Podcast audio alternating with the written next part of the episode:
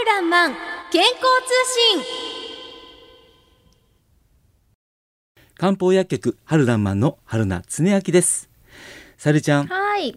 これね先日のことなんだけど、うんうん。最近ねはい。眠れないので少しだけお話だけ聞いてほしいっていうリスナーから LINE をいただいたんですはい番組の最後にね、春菜先生、個人の LINEID をリスナーさんにお知らせしてますもんね。そうですねはい先生、やっぱり実のところ大変ではないんですか？うーん大変かなうーんでもなんかね こうやってこうラジオを通じてはい。つながる証をね確認できるってすっごい嬉しいなと思うああ、そうですね。うん、例えば講演会も増えてきてるし、はいまあ講演会の先でもね、うんうん。実際リスナーさんがいらっしゃって、はい。声かけられる。あー嬉しいですうん。ね、これってやっぱりラジオの世界ってすごいなって改めて思うよね。んんん。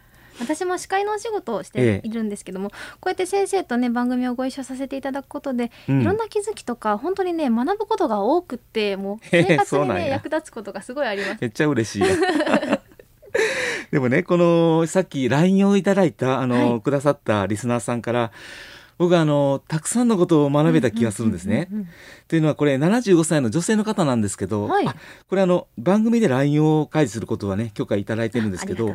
すいませんえー眠れない理由はね最近この方ご主人を亡くされたことによる心の辛さなんですねそうなんですね。あのご主人をね、はい亡くしてはい。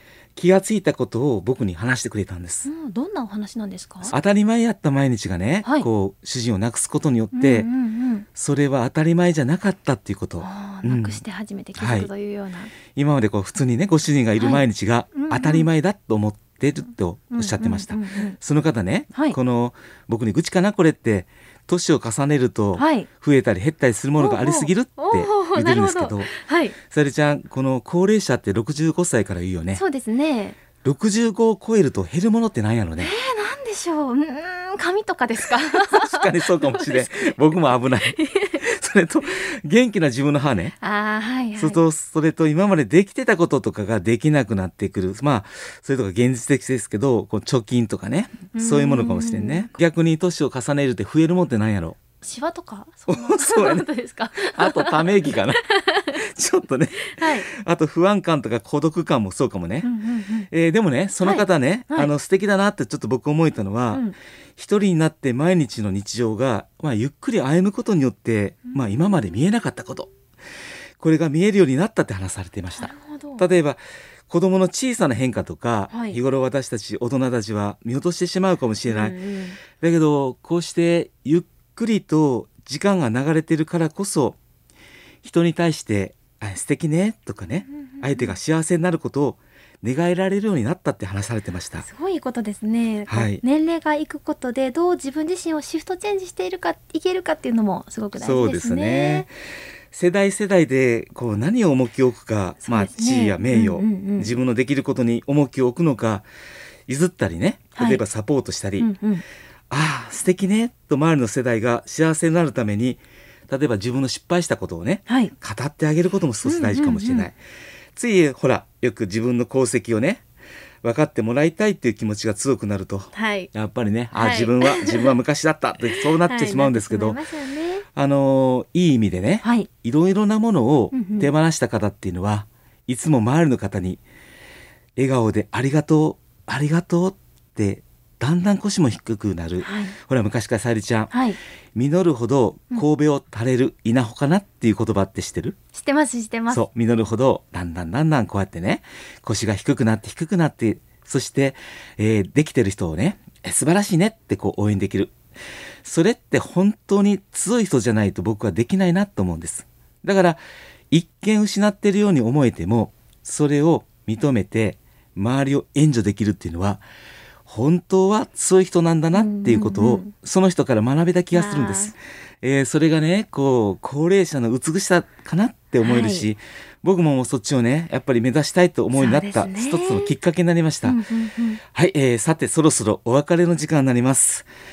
年を重ねるにつれて失うことはあります。私も人生半分以上が過ぎて、今流れている竹内まりやさんの人生の扉のように生きていく上で人の生き方が変わっていく自分を感じます。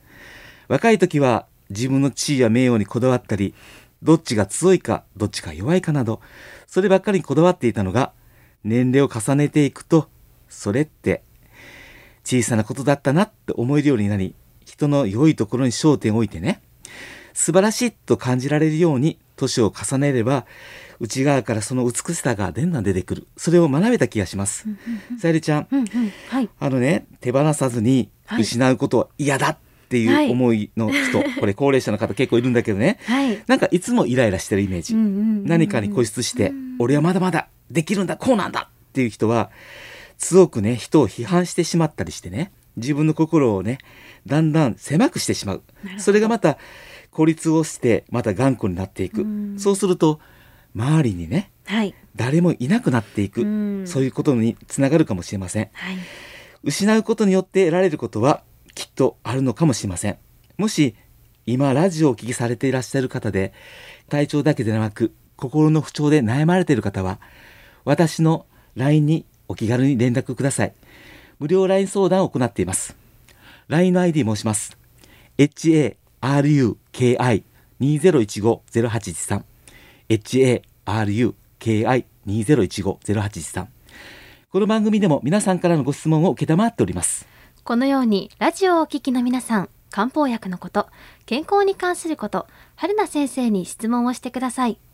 宛先はメールの方は春アットマーク jocr.jp haru アットマーク jocr.jp おはがきの方は郵便番号650-8580ラジオ関西ファックスは078-361-0005です。春らんまん健康通信係です。ポッドキャストでも配信しています。お聞きくださいね。素敵な日曜日をお元気で過ごされてくださいね。お相手は漢方薬局春らんまん、春夏恒明と、相川さゆりでした。また来週この時間にお会いいたしましょう。